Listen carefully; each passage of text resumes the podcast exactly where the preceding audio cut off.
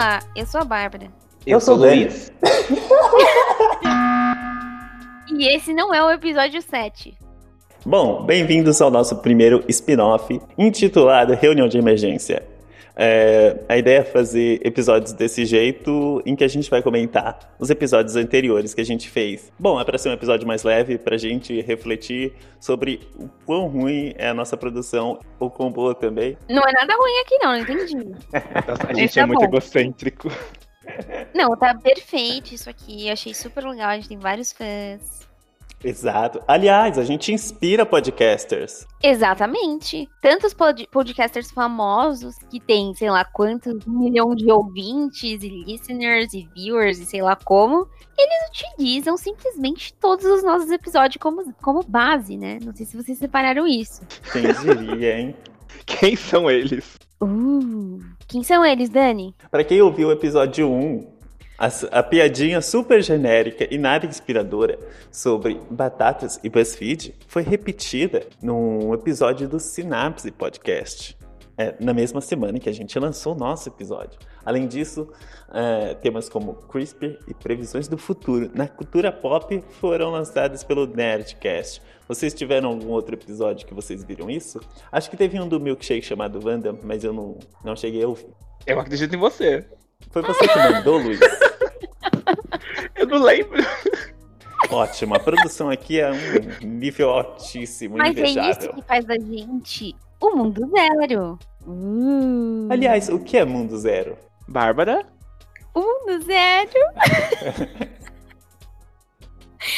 é, o mundo zero é algo que você nem lembra, porque ele é zero.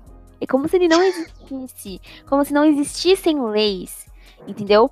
Que o mundo, ele não é nem a favor e nem a desfavor. Gente, onde que tá escrito sobre o mundo? Eu não lembro do mundo zero. O que, que é o mundo zero, velho? Eu falava Sei que lá, o mundo é zero porque ele, não, porque ele não. Porque não fazia sentido algumas coisas. Eu lembro de, um, um, pouco disso, mas agora já me acostumei tanto com o mundo zero que. Enfim, mais tarde virou um nome de grupo de WhatsApp Telegram e por isso que é o nome do podcast. Mas a origem, origem, a gente ainda está procurando. Eu lembro que a gente tava sentado naquele banquinho em frente à sala lá do Senac. Aí eu tava, a gente tava sempre, a gente teve essas conversas todas filosóficas, filosóficas. filosóficas, inspiradores, as inspira... inspirador... inspiradoras e alguns debates assim bem legais que é o motivo da gente ter criado esse podcast. Embora a gente não. tenha ficado famosos, né? E aí a gente não consegue falar tudo que a gente pensa, mas tudo bem. Mas é... que a gente começou como um grupo. A gente começou fazendo debates uns com, uns com os outros. Cara, Isso a gente é um grupo chatão, né? Na moral. Todo mundo ah, lá falando umas coisas qualquer e a gente filosofando numa tampinha de garrafa pet. A gente era muito chato. a gente é o mundo zero, eles são o mundo um. O mundo que já tá acostumado, que não liga para nada e que foda-se o mundo. A gente não, a gente é o mundo zero, a gente é a base do que sustenta o mundo. Que são os debates, que são os questionamentos, é, e são essas coisas, entendeu?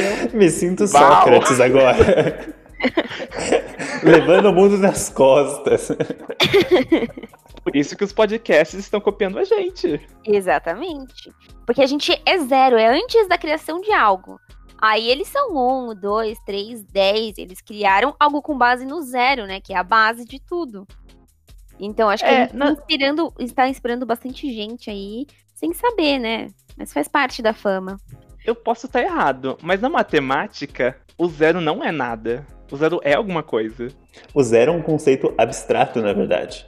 Tipo, o nada não é uma negação de algo. Quer dizer, a gente não pode nem definir muito esse nada, porque se a gente nega algo, significa que algo existe. Então, o nada é uma abstração matemática.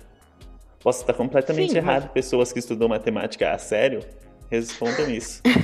é, assim, tanto que quando a gente está aprendendo, né, a gente tem diferentes, diferença, né? Tipo assim, quando a gente tá aprendendo ou alguma linguagem de programação, ou na própria matemática e blá blá blá, a gente tem uma diferença do que é zero e do que é nulo, né?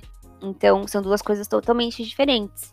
Eu não sei se vocês aprenderam isso em matemática quando falava sobre os conjuntos. Sim, sim. Tem, tem até uma discussão sobre o zero ser um número natural ou não, justamente por essa questão de ser uma abstração matemática.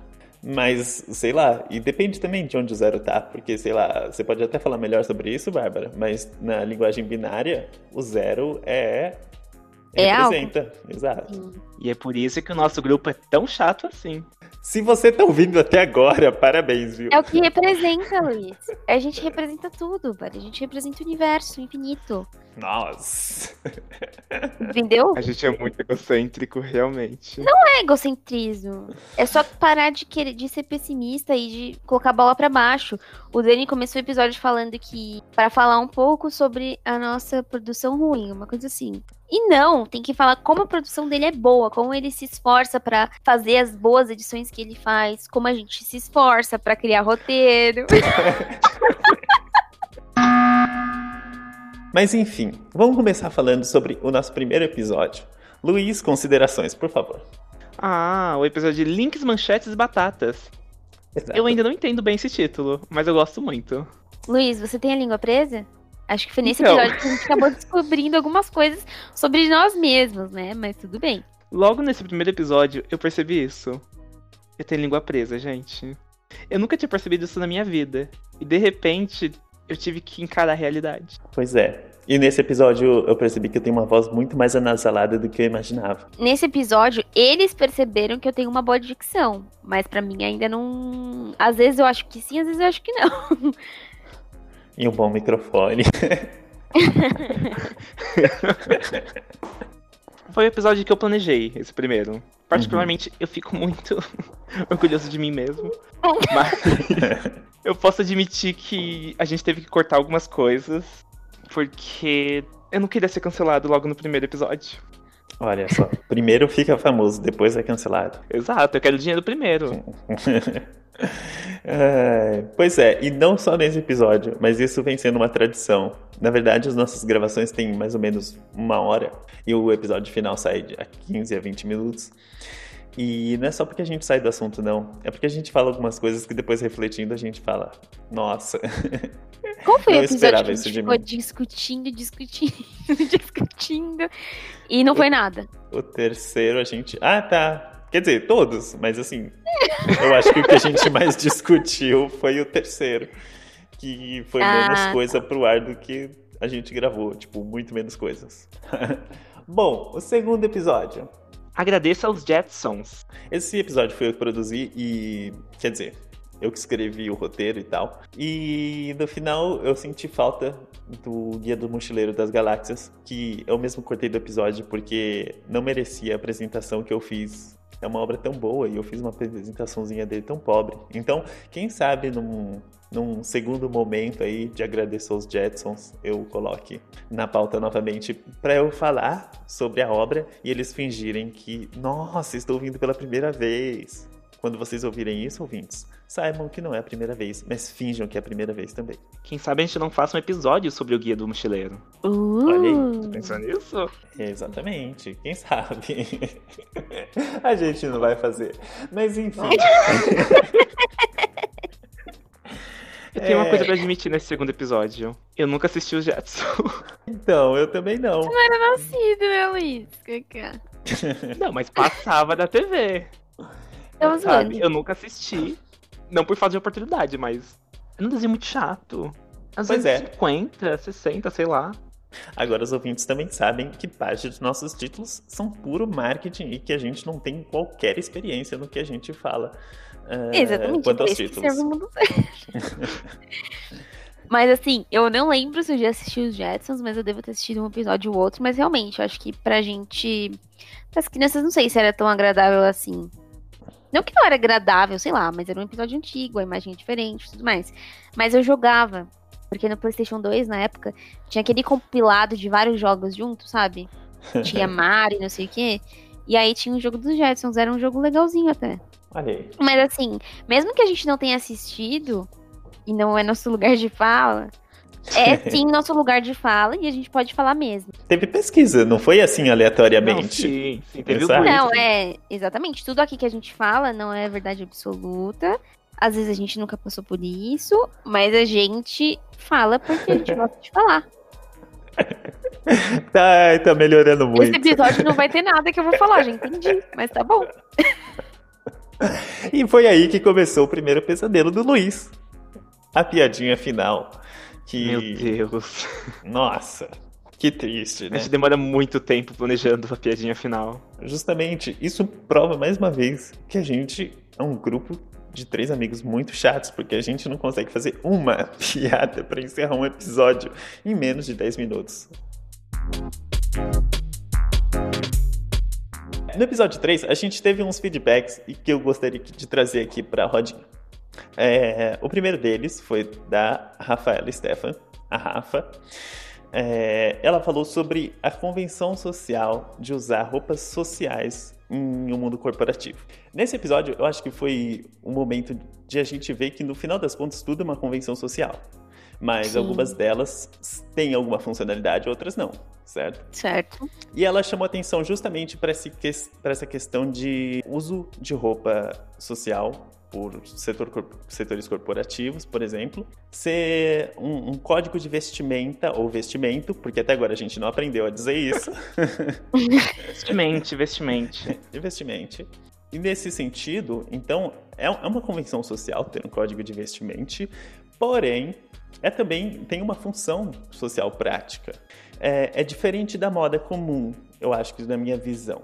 Porque a moda é uma completa convenção social. Então, tipo, se você tá na moda, você é perfeito. Se você não tá, como eu, você é cafona. E se você usa uma moda de outro lugar ou de, sei lá, 2002, seja feliz à sua maneira. Mas, enfim, você vai ser ainda mais cafona. É... então, a questão que eu quero trazer aqui pra vocês. Dá pra gente traçar um limiar entre, entre código de vestimenta e a moda? Ou é tudo a mesma coisa pra vocês? Eu acho que é diferente. Porque, por exemplo, código de vestimento, né, de uniformização, essas, é, a parte social, sabe? Vestir de maneira social é uma maneira que acho que as pessoas sempre utilizaram essas roupas sociais desde anos atrás. A própria lavagem dos jeans, todas essas coisas mudou muito e muda sempre, tipo, muito rápido o que acontece. Só que a partir da roupa social dos mundos corporativos, assim, eu não vejo muita diferença. E eu concordo e discordo em parte sobre isso. Tipo, é, não sei se foi, fez o que ela quis dizer sobre a convenção social de utilizar roupas sociais no mundo corporativo e você não poder mais ter aquele é, dress code flexível, digamos assim, de você poder ir de bermuda pra empresa, coisas do tipo, tênis, etc. Eu acho que tem um limite. Vocês querem falar sobre moda? Porque se vocês quiserem, eu consigo fazer um, um episódio sobre. Olha, pode ser Podemos, então. podemos, anota aí pra gente não esquecer. É isso aí. Coloca um hashtag episódio moda. Sim, mas dentro de um contexto, assim, é, é que eu, eu coloquei no embate mesmo a moda contra é, esse dress code, sabe? Usar um terno como moda, em algum momento, foi uma convenção social e para certas ocasiões é uma convenção social, mas usar o terno como dress code, a gente pode separar esses dois tipos de, de convenção social ou segue tudo o mesmo sentido? É isso, esse eu acho que é a, a, a questão. Assim, posso ter tirado completamente do contexto que ela disse, mas Na verdade, eu concordo que seja uma convenção social. O social dentro do mundo corporativo. Porque isso não tem que julgar a sua capaci- capacidade é, de fazer um trabalho. Só que, por exemplo, quando você lida com relacionamento entre empresas, é diferente de você ir para a empresa. E isso é prob- muito problemático, porque as empresas ela ainda têm um mindset antigo, então elas não vão entender que você foi de blusa polo e bermuda é, para uma reunião. Complicado. É isso, veremos no episódio que o Luiz vai fazer. Bom, o próximo comentário. o próximo comentário é da Fernanda Heimberg. Beijo, Fê. Foi sobre o tema cocô fora de casa. E ela me convenceu, eu acho. Nossa, é muito fácil também a Fê me convencer de alguma coisa, né? A gente tratou o cocô fora de casa como uma convenção social, por é, as pessoas não fazem porque está convencionado que é estranho, né? Mas ela chamou atenção para o fato de que isso pode não ser apenas uma convenção social, a gente pode categorizar isso como uma trava social. Ela até citou é, aquele livro De Passagem, do Marcelo Cipes, inclusive fica aí a recomendação. E ela disse sobre é, essa questão de pessoas se sentirem incapazes de fazer coisas porque elas são travadas socialmente para fazer essas coisas. E, e, inclusive, quando a gente fala de cocô fora de casa, é diferente de todas as convenções, que as outras convenções, se você não seguir, você é estranho. Nesse caso, se você não segue, você é ridicularizado.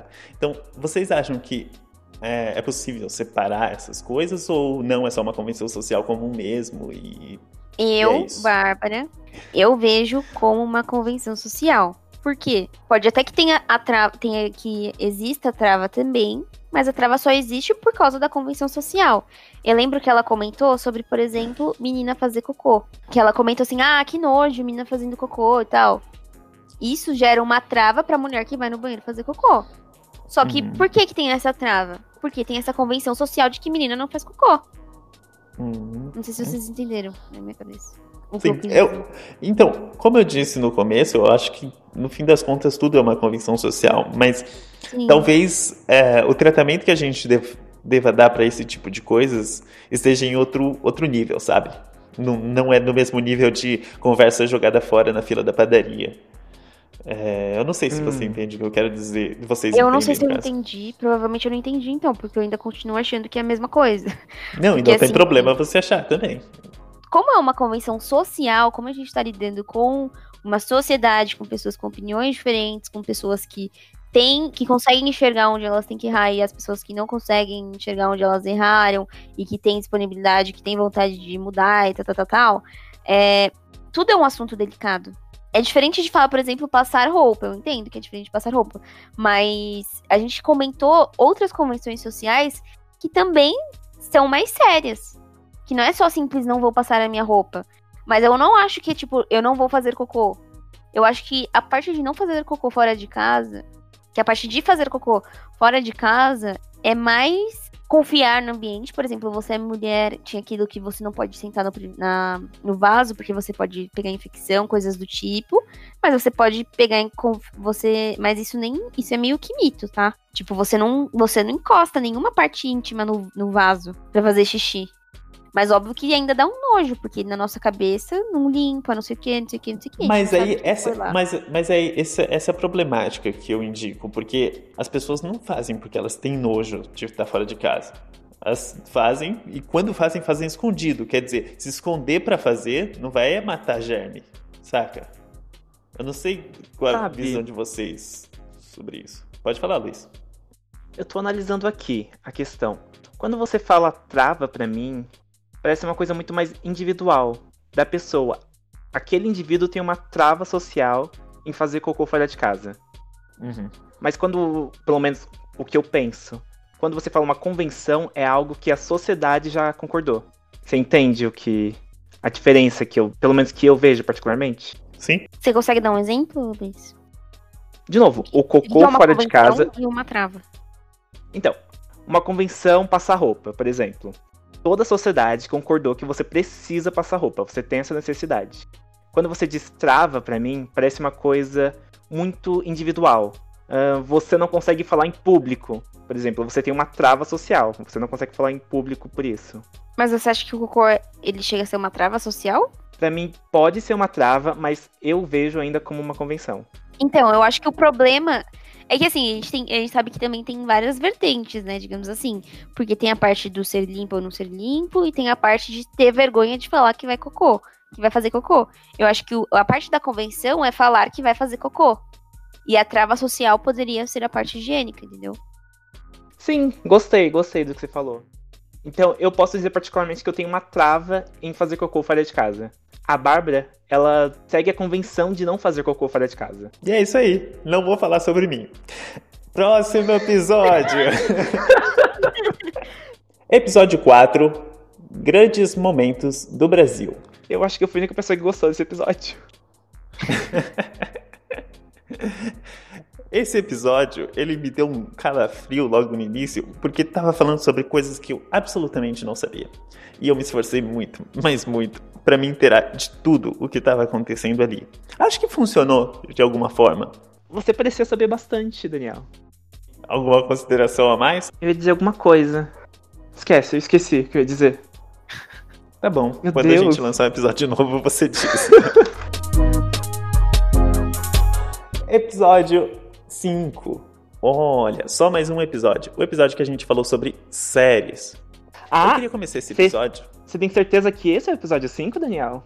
Como você já deve ter percebido, você que está ouvindo, é, nós lançamos episódios novos a cada 15 dias. E a gente tinha que lançar um episódio na sexta-feira e a gente estava falando na segunda ou terça, alguma coisa assim, bem em cima da hora. E eu não tinha preparado o roteiro, não tinha feito nada e eu tinha me comprometido a fazer isso. Então, de última hora, eu fiz ali um roteiro em 30 minutos sobre testes do BuzzFeed. Enfim, foi um episódio incrível e legal que não rendeu absolutamente nada. E ouvindo aquilo depois, a vontade de se esconder de mim mesmo era enorme. Mas enfim, esse é o episódio que nunca foi ao ar. E ele não será chamado de episódio 5. É, porque o episódio 5 existiu. Foi no dia seguinte que a gente fez? Não lembro. Vocês lembram? Não lembro. Nem lembrava que a gente nem desse episódio do BuzzFeed. Pois é. Nunca mais teremos episódios do BuzzFeed, podem ficar tranquilos. A gente poderia fazer um teste nesse momento do BuzzFeed. Só acho. Não, não, por favor, não. Vamos falar sobre o episódio 5 mesmo, tá bom? É, nele a gente falou sobre séries, e o mais legal foi que no final a gente falou sobre a série Ares. Recomendamos a série e não falamos sobre a série. É uma série muito legal que eu assisti praticamente em um dia só. Eu estava na casa da minha sogra, que eu lembro, né, sozinha, porque ela tinha caído. e estava hospitalizada. e... A gente tá rindo de uma mulher que se acidentou. Ninguém tá rindo que dela caindo. A gente tá rindo da situação que eu tava na casa dela enquanto ela tava lá morta, quase. A série é uma série de quatro horas, totalizando os episódios, mais ou menos. E fala. Eu não lembro. Eu posso falar um pouquinho? Isso, fala. A, a Rosa, que é a, a protagonista da série, ela é uma garota que cursa medicina na Universidade de Amsterdã. E a mãe dela é, tem alguma doença psicológica e ela tem que ficar sempre acompanhando a mãe dela, né? Enfim, ela não vive uma vida lá muito legal comparado à alta classe holandesa. E de repente, um dia ela recebe uma proposta um pouco estranha de uma sociedade secreta é, que promete para ela que ela tenha uma ascensão social como a alta classe holandesa tem. Então, gira em torno um pouco de uma maçonaria holandesa, sociedades secretas e tudo mais. E é muito interessante o conceito que é abordado assim na, na série. E é muito interessante o caminho que a série toma, sabe? Não é uma coisa assim de você tomar susto, porque não é, não apela para o sustinho, e eu gostei. Assim, em geral, eu não gosto do gênero de série que é a Ares. Vocês têm alguma coisa para falar sobre essa série? Eu achei ela bem legal, mas tá aí a recomendação. Assistam Ares. Eu gosto muito dos temas que ela trabalha, sabe? E são temas uhum. que são relevantes, são trabalhados em uma nova perspectiva. Eu tô tentando não trazer nenhum Sim. spoiler. Eu finalmente cheguei em uma parte de Gilmore Girls que tá me dando gatilho. Olha só. Tá difícil de assistir. Não porque elas estão com algum problema sério. Elas não têm nenhum problema. Uhum. Elas são brancas, são ricas, elas são. Enfim, elas são perfeitas na vida delas. Mas uhum. é uma coisa tão mundana que tá acontecendo nesse momento, mas que me pegou de um jeito. Eu tô na quarta temporada. A Rory tá na faculdade e ela não tá indo tão bem na faculdade. Hum. Só que. Parece que alguém se identificou com o personagem. Vida inteira, a vida inteira ela sempre foi a melhor nos estudos, sabe? A primeira da sala. Aqui, ela sempre foi a melhor na vida. De repente, ela tá encontrando uma dificuldade na vida dela. E é uma coisa tão pequena, mas. Aí. Eu tô mal já. Qual a sua experiência com o episódio 6, Luiz? Que você ficou tão quieto? Então, eu tenho uma coisa polêmica para dizer. Olha o episódio só. 6, eu acho que é o meu favorito dos nossos episódios. Olha só, quem diria, quem diria? Hein? Pois é. Eu sinto que eu aprendi alguma coisa com ele. Eu não sei o explicar quê? direito o quê. Ah. Mas eu aprendi alguma coisa. O quão importante é a experiência do usuário? Hum, por quê? Porque senão você perde dinheiro. É o mundo capitalista que a gente vive. Você acha que é sobre o quê? Sobre criar uma boa experiência para quem usa a plataforma? Até parece. É tudo dinheiro. Episódio 7. Episódio 7. Ops. Não tem! Bom, é isso aí, né? Acho que falamos sobre tudo, basicamente, que a gente tinha que falar. Nunca. A gente nunca fala sobre tudo. Mas cobrimos uma boa parte. Esse foi nosso spin-off, nossa reunião de emergência, onde nós falamos sobre todos os episódios aqui já feitos e coisas que já ficaram datadas ou algumas coisas que a gente também possa ter esquecido. É, esse é o final desse episódio. Qualquer comentário vocês podem mandar no nosso e-mail ou contatar o nosso próprio WhatsApp com as pessoas que não vão falar isso. É, qualquer coisa você pode. qualquer dúvida, qualquer sugestão, sintam-se à vontade para mandar qualquer coisa no nosso e-mail. Obrigada por terem escutado a gente até aqui e fiquem até o próximo episódio, que é o sétimo. Ok, eu vou é. pedir para você eu vou pedir para você fazer porque ficou muito formal, parecia final de tipo reunião de empresa. Ah, tá bom, beleza. Gente, esse é o nosso último episódio. Não, esse é o episódio. Não, não tem número. O 7 não é esse. Tchau, tchau. Qualquer coisa, mandem um e-mail lá na nossa caixa de entrada. Não é qualquer coisa, é pra mandar o um e-mail. Mas enfim, é isso. Manda a porra desse e-mail falando alguma sugestão na nossa caixa de entrada agora, entendeu? Porque a gente precisa de fãs, a gente precisa de visualizações, a gente precisa de listeners. Isso aí. Nossa, agora ficou apelativo. Gente, oi! Tudo bem? Vamos fazer assim o seguinte, então. Você assiste esse episódio e manda uma mensagem. Todo mundo vai ficar feliz. Você vai ficar amando tudo que a gente falou sobre os outros episódios.